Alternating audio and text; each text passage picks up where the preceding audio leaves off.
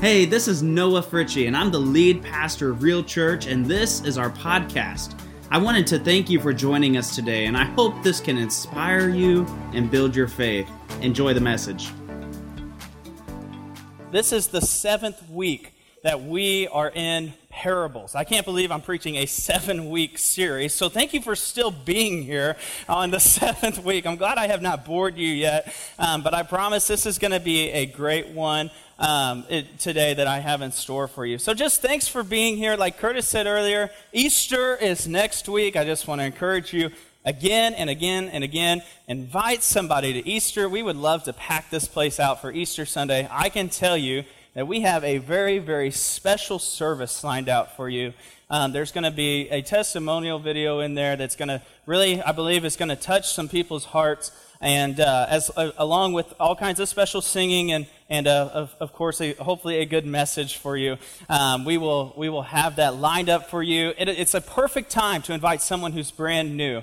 Um, maybe someone who's been out of church for a long time and they've, they've really struggled with coming back to church, or maybe someone who's never been to church at all. This is a perfect Sunday to bring those people. So invite, invite, invite, and hopefully they say yes, and hopefully you can save them a couple rows of seats, all right? And so we'll have a great weekend next weekend. But this weekend, like I said, we're in this series called parables. And many of you, you might be in here and you, you might be wondering, what in the world is a parable? What, what, what, what, what does it mean? Like, I, I've never heard that, I, have never heard people talk about that before. Well, we've said it all through all seven weeks of this series. Maybe you've got it memorized, but you know this, that a parable is a simple story used to illustrate a moral or spiritual lesson. It's really how Jesus would preach. When Jesus was on this earth, he taught in parables. And really, what we found out over the last few weeks, if you missed them, that parables are proof that the God of the universe, the big God of the universe, wants to connect with you and with me. The God of the universe, which is so amazing to me, cares about you and I individually. It gives me hope to think that the God of the universe cares just about me and He cares about my problems. And so many of you, maybe you're in here and you need to know that, that the God of the universe cares about you individually. Sometimes it seems like the world is so big and that things can get lost in transition and whatnot, but no, God cares about you. It's an amazing thing. And that's what parables really are proof of that Jesus wants everyone to understand. Can I tell you that parables are not for high theologians and they're not for people with doctorate degrees? Praise God. God wants to connect with simple people. I'm glad he does. I'm glad he wants to connect with people like farmers, like moms and dads and, and carpenters and blacksmiths and, and any area. Jesus came to connect with those common people, and He wants you and I to learn something valuable. So, hopefully, I can teach you something valuable. We have a great parable today. Maybe you were wondering whenever we were singing this song, New Wine. What in the world? Why are we singing about wine in church? Well, we're singing that song on purpose because we're talking about the parable of new wine. Turn to your neighbor and say, New wine. It's found in Luke chapter 5, verses 33 through 39. And here's what it says. Here's, this is Jesus preaching, and he says this. He told them this parable No one tears a piece out of a new garment to patch an old one. Otherwise, they will have torn the new garment, and the patch from the new will not match the old. And no one pours new wine into old wineskins. Otherwise, new wine will burst the wineskins and the wine will run out, and the wineskin will be ruined. No, new wine must be poured into new wineskins, and no one after drinking the old wine wants the new, for they say, the old is better. Man, I know a lot of people who say the old is better. I know a lot of people who are caught up with the old and they don't want to change with the new. And maybe you're here today and you're like, all right, you heard you heard wine and you're like all right i'm listening to this one all right. I need to hear what the preacher has to say about this one. Uh, because let, let me give you a little bit of a background on why jesus is talking about wine and, and give you a little bit of the process. And i really do believe that if you understand the process and you understand the background to this story it can really impact you in a special way. I, I hope it does for you. So, the process here here's a little bit about the process. In, in, in that day and in that region of the world, the water was really dangerous to drink. It was polluted. It was very dangerous to drink. And so what happened was is the fermentation process of grapes, uh, of how grapes would ferment, uh, the fermentation process of grapes would kill the bacteria in the water. And what, what it would do is it would make the water safe to drink. And so because of that, they made a lot of wine because they could count on the water being safe to drink. And so because of that, wine became the everyday beverage. And so Jesus is talking to these people who are really common and they know how the process works. And they and they understand and they understand that wine is the everyday beverage. And and more than that more than just wine cleaning the water for them here's what here's what they would also do. There wasn't of course there wasn't any type of plastic bottles or containers so they had to make their own containers that would be transportable for any type of liquid. So what they would do is that they would take an animal skin and usually this is t- somewhat of a, like a goat skin and I know it kind of sounds gross but this is actually what they would do. They would take a goat skin and they would oil it up and they would sew it up so, to where it would be just about water tight. And if you're a deer hunter, you probably understand this idea of, of, of how elastic and how pliable a, a hide can be, or, or, any type of skin can be uh, when it's fresh. And so they would put these fresh, smashed up grapes into what they call these new wine skins. And when the fermentation process would happen inside the wineskin, the wineskin would flex and the wineskin would grow with the fermentation process of the grapes inside. So you, it was able, this, this hide was able to flex and grow with the wine. And so Jesus is saying that once the fermentation process is done, once the, once the process is done and once the skin dries out, you can no longer put fresh wine into old wineskins. Because if you, again, if you're a deer hunter or some type of hunter, you know that once the hide dries out, it be, it's, it's dry and brittle and it's hard and, and, you, and you can't maneuver it and you can't, and you can't flex with it. And, and so you know how tough a hide can be. And so as the fermentation process would occur, the wineskin would burst because it is no longer flexible because it's dried out. Now, I don't know, you're probably, oh, they put that picture up already. You're probably lost. So, for those of you who are lost, here is a picture of an old wine skin of what they believe that it, it would actually look like. And it's literally a dead animal skin that is sewn up. And this is, this is a dried out one. I don't know if you, can, if you can tell it from the picture. And so Jesus is saying that we're not going to put any type of new wine into this dry skin because the wine needs to flex and that skin cannot flex anymore. It can't flex with the wine anymore. And so that's just an illustration for you to see that that's one of these, that's one of these wine skins that they were talking about. And obviously, it's not flexible anymore. And so I asked this question, I asked this question to myself, and I, I hope I can get this through to you. Is this, what is Jesus really saying here? Why do I need to know about wineskins? And why do I need to know about them flexing? And, and, and why, why do I even need to know about this story? What is Jesus really saying? And here's what I found is that Jesus is saying that he is the new coming forward. And I don't know if you've heard stories about the Pharisees, and, and really the Pharisees, they kind of are played out as the bad guys in the Bible, of course, because they're just the religious followers of the day. And so the religious, the, the religious people of the day, the Pharisees, they didn't like it. And the reason that they, they, they didn't like Jesus is because they preferred the old. They preferred what they were used to. They, they, because the old was based more on religious ideology. The old was based on more of religious tradition than it was on God's word. And I can tell you that there are still people today who hold religious ideology, religious traditions over what the word of God actually says. And the Pharisees, this is, this is who Jesus was talking to. The Pharisees were in the crowd here, and they were aggravated because they preferred the old. They preferred the religious tradition. And, and, and can I tell you that I, I somewhat understand this, and as I get older, and, and you probably know too, that it's harder to change as you get older.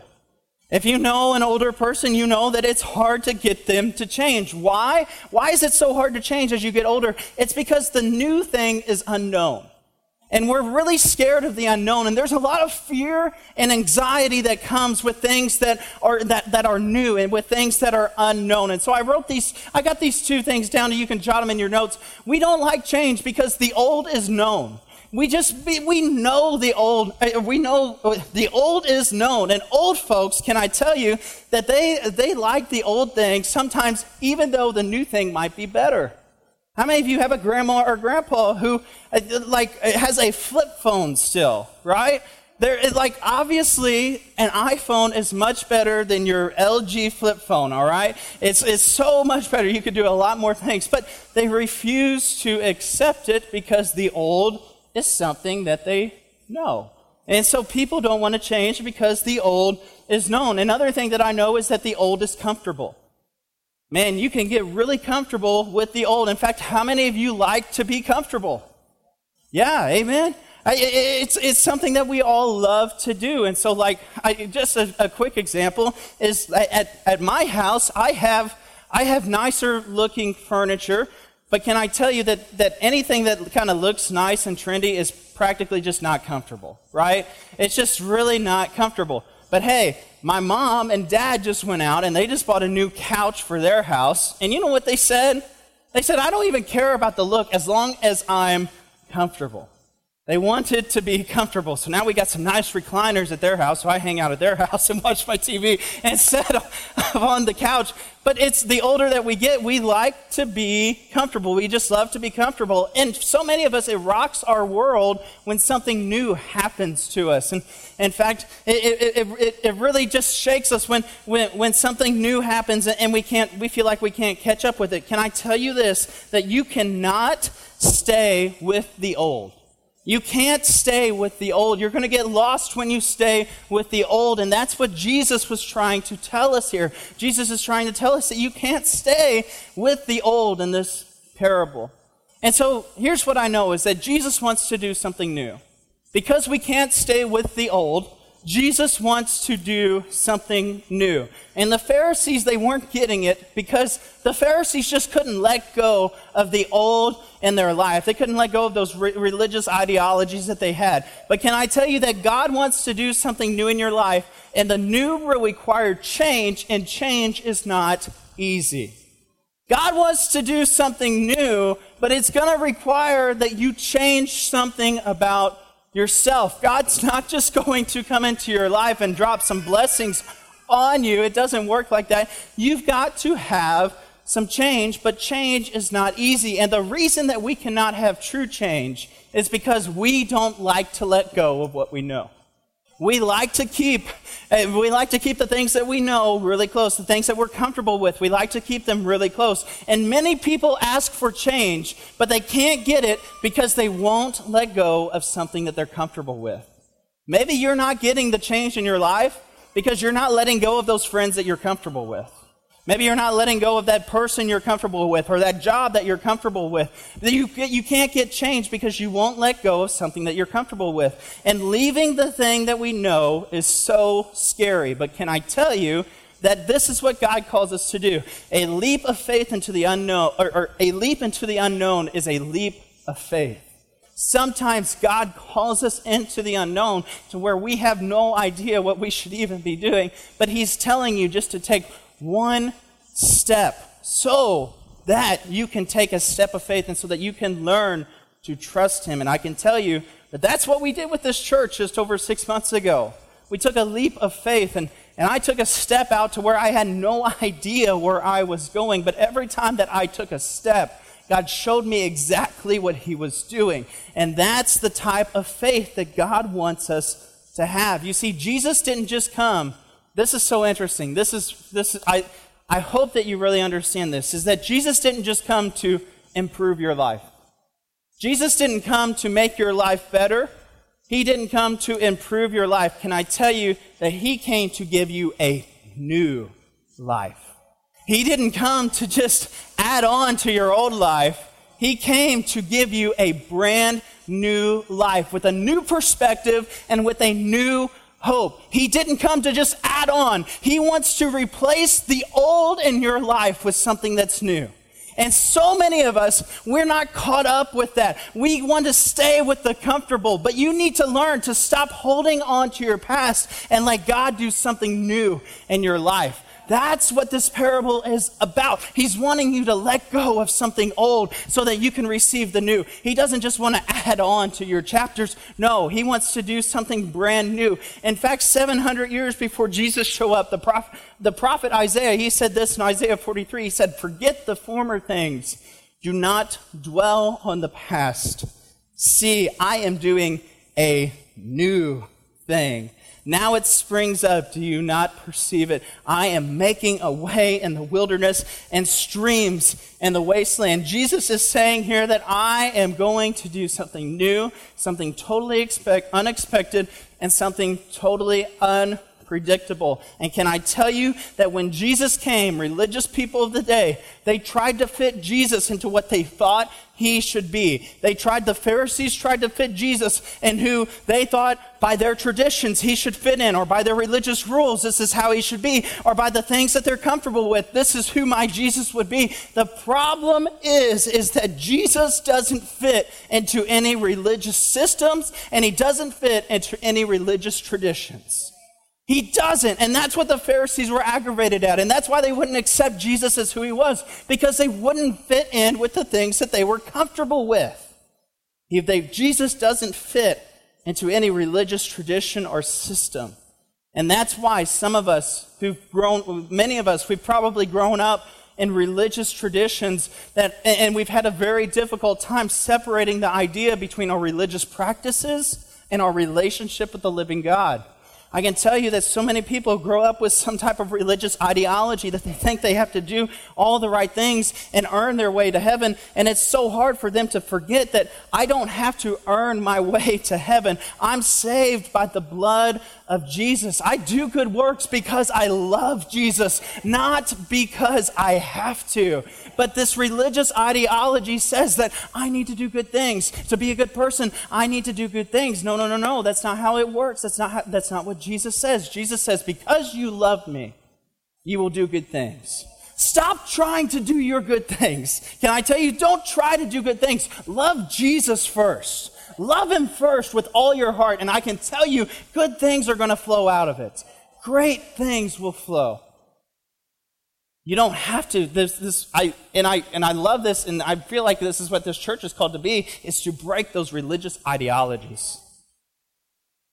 See, maybe God is trying to give you a new and improved area of your life, or maybe He is just trying to do something He's not trying to give you a new and improved area of your life. He's trying to give you something completely new that is totally unexpected. And the reason that you do not perceive it is because you're not willing to let go of the old.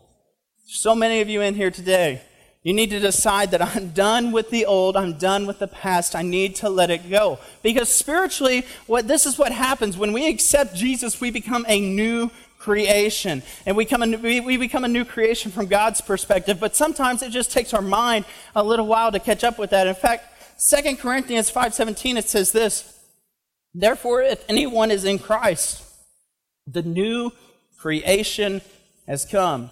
The old is gone, and the new is here. I want you to notice that this does not say that, therefore, if anyone is in Christ, an improving creation is in the mix. God is, God is trying to, to improve you. No, no, no, no. It says the new has come and the old is gone. And we miss God so often because we're not willing to let go of our past mistakes and we're not willing to let go of our past problems. And so, my question for you this morning is what is the new thing that God wants to do in your life? What is the new thing that God wants to do in your life? I can tell you that myself, I'm pretty busy asking God the areas of my life that I could use a blessing or a powerful move in my life. And there's, there's plenty of places that I'd love to see God improve my life. But I've come to realize, even just this week, that maybe God is not just trying to improve a certain area of my life, maybe He's trying to exchange the old with the new. Maybe He's trying to give me something brand new, and He's not just trying to exchange it out. And I wonder, what is it that you need to see God in? What, what, what, how do you need God to improve in your life? How do you, where, where do you need God to give you something new in your life? And so I wonder what happens when we get the new. What happens when we get the new? Many of us, maybe we've already prayed the prayer and we've accepted Jesus and we, and we love Jesus for who he is and, and we believe and, and, and, and we accept the new. How, what, how, do we, how do we deal with the new life that God wants to give us? How do we deal with the new wine that God is wanting to give us? Can I tell you this? That you and I need to be flexible. Just like the wine skin, you and I need to be flexible because new wine comes in new wineskins. And it comes so that it can expand and stretch in that wineskin. Can I tell you that you need to be prepared for the uncomfortable nature of change? You need to be ready for it. and to be ready for that change, you have to be flexible. You have to be flexible because new wine will crack an old wineskin because the old wineskin is not flexible. Can I tell you this? That God will not bring new wine into your life if, if, it is going to break you and cause you to explode. He won't do it. If you're asking Him for something new and you're not flexible like the new wineskin, He's not going to give it to you because He doesn't want to see you explode. He only brings new wine when it blesses you. He's only going to bring it when, when, when you're prepared, when your heart and your spirit are prepared. And so I ask this question, and this is one of the last ones here, is that how can I be flexible?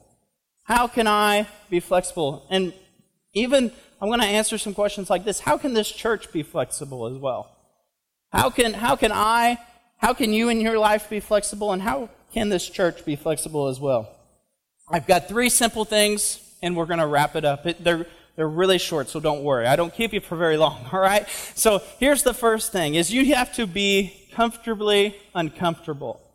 You need to be comfortably uncomfortable. Uh, you see, people have a tendency to reject the new because they're used to the old. The old is easier to swallow. But can I tell you that sometimes it's good for us to be uncomfortable? Can I tell you this? That creativity is birthed by you not having enough. That's where creativity comes from. And, and, and you need to use that creativity given to you by God for His glory. Can I tell you this? That the first guy to put an orchestra on stage, they called him the Antichrist. Can you believe that? We, we, don't, we don't want no cello in this house of God. Like, we, we, can't have that. No, no, they, it's, it's amazing, but that's where that religious ideology uh, overboard what, what the Bible actually says. The Bible says make a joyful noise.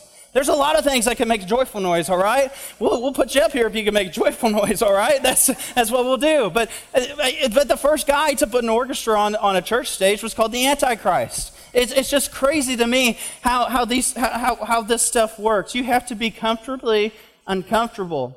And you can only know if you're, uh, you, you can only grow if you're comfortably uncomfortable. Can I tell you, people who are just, their standard is, am I comfortable? They don't grow in a lot of things. In fact, if your standard is, am I comfortable, you're probably not going to lose this belly. And I'm preaching to myself, all right? if that's your standard, you're not going anywhere. If you're just comfort, if you just go to places just because you're comfortable, then you're not going anywhere. You've got to be comfortably uncomfortable. Can I tell you that sometimes when you get a new pair of shoes, they hurt, but they're, a lot of the times they're worth the initial uncomfortable, uh, uncomfort uh, that they bring. And can I tell you that this church does some uncomfortable things? How can this church be flexible? Well, this church does some uncomfortable things. Can I tell you, it's not comfortable to buy a big old building in the middle of Murfreesboro. it, it is not the investment that anyone would probably tell you to make. But listen, we did something that we were uncomfortable with, and that's because we truly believe one of our core values at this church says this we will do anything short of sin to reach people who don't know Christ. And to reach people no one is reaching, we're going to do things no one is doing. Can I tell you, nobody else is doing that. No other church is doing that. We're doing things that no one is doing, and we're taking some uncomfortable steps, but it's because we're, we're listening to God and we're saying, you know what? God, you want us to be flexible. You want to pour, we want some new wine in, in, our, uh, in, in our wineskin. So, hey, here's a great big wineskin next door. Let's fill it up, God, all right? That's what we want. We're going to be comfortably uncomfortable. Here's the second thing. I told you these would go really quick. You got to be conveniently inconvenient. Be conveniently inconvenient. Can I tell you that it is an inconvenience to pray sometimes? And a lot of the times we feel like it's an inconvenience to read our Bible.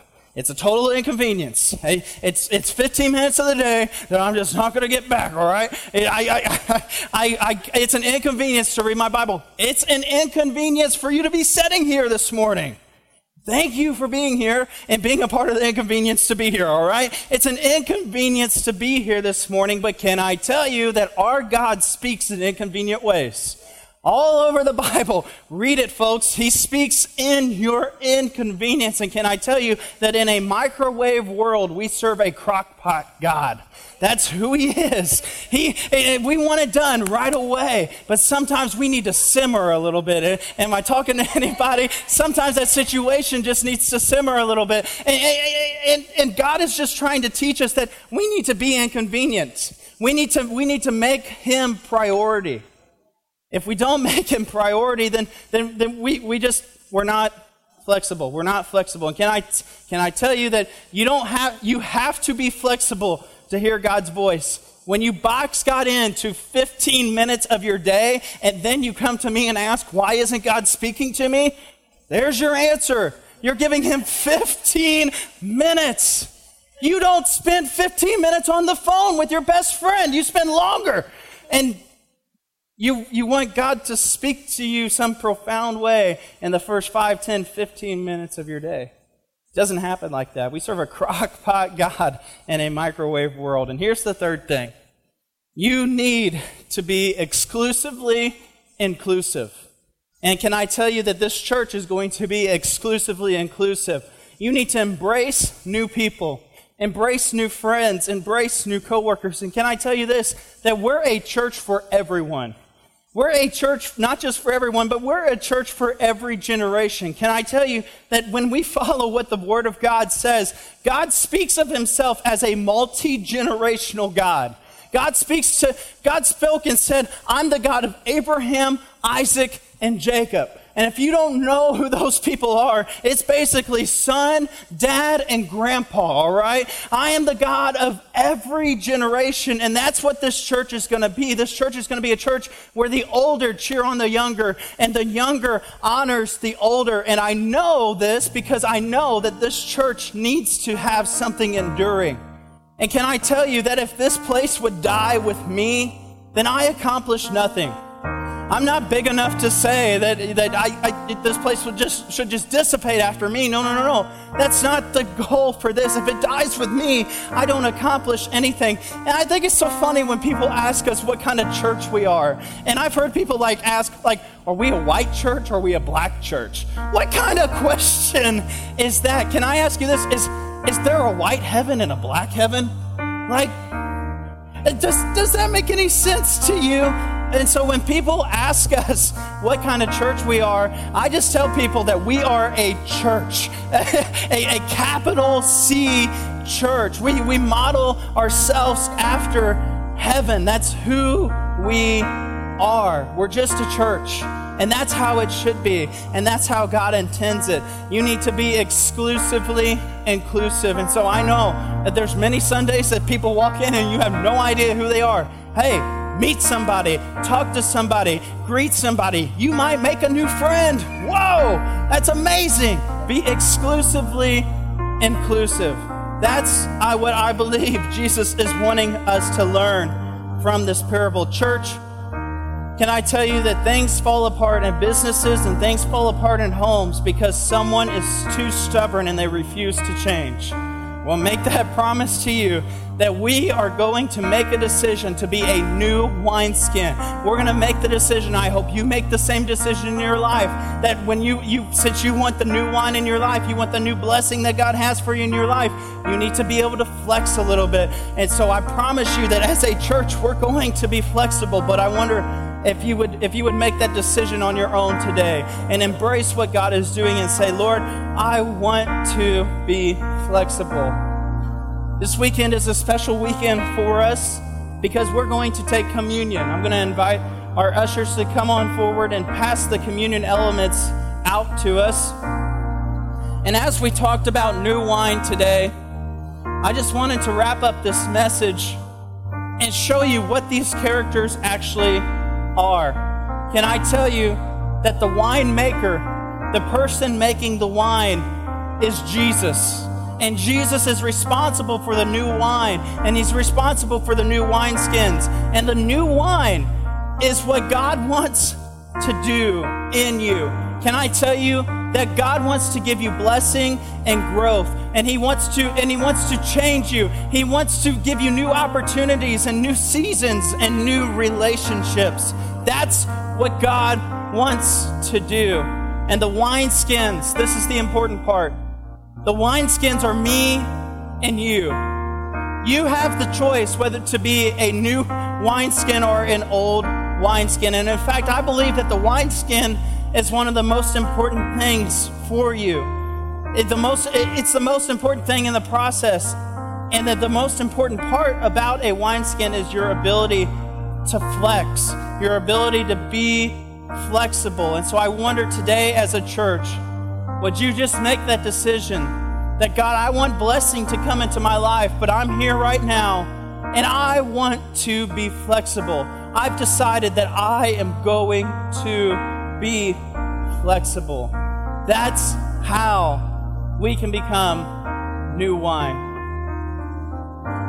As they finish passing out the communion elements, I wonder if you would just close your eyes and bow your heads really quick. This morning, I wonder if you would ask yourself this question Am I a new wineskin? Am I flexible? Am I being flexible? Am I open to receive what God wants from me? God wants to give you great things. He wants to bless you. He wants to grow you. He wants to change you. He wants to replace the old with the new. But it requires you to be flexible. So, right now in your seats, one of the things that you can do, just right at your own seat, is you can accept Jesus for who he is. You can accept in Jesus and you can say, I'm here and I want to be flexible. I believe that you died for my sins, but you didn't stay dead. You rose again. This morning, there's several people in this building that need to make Jesus the Lord of their life.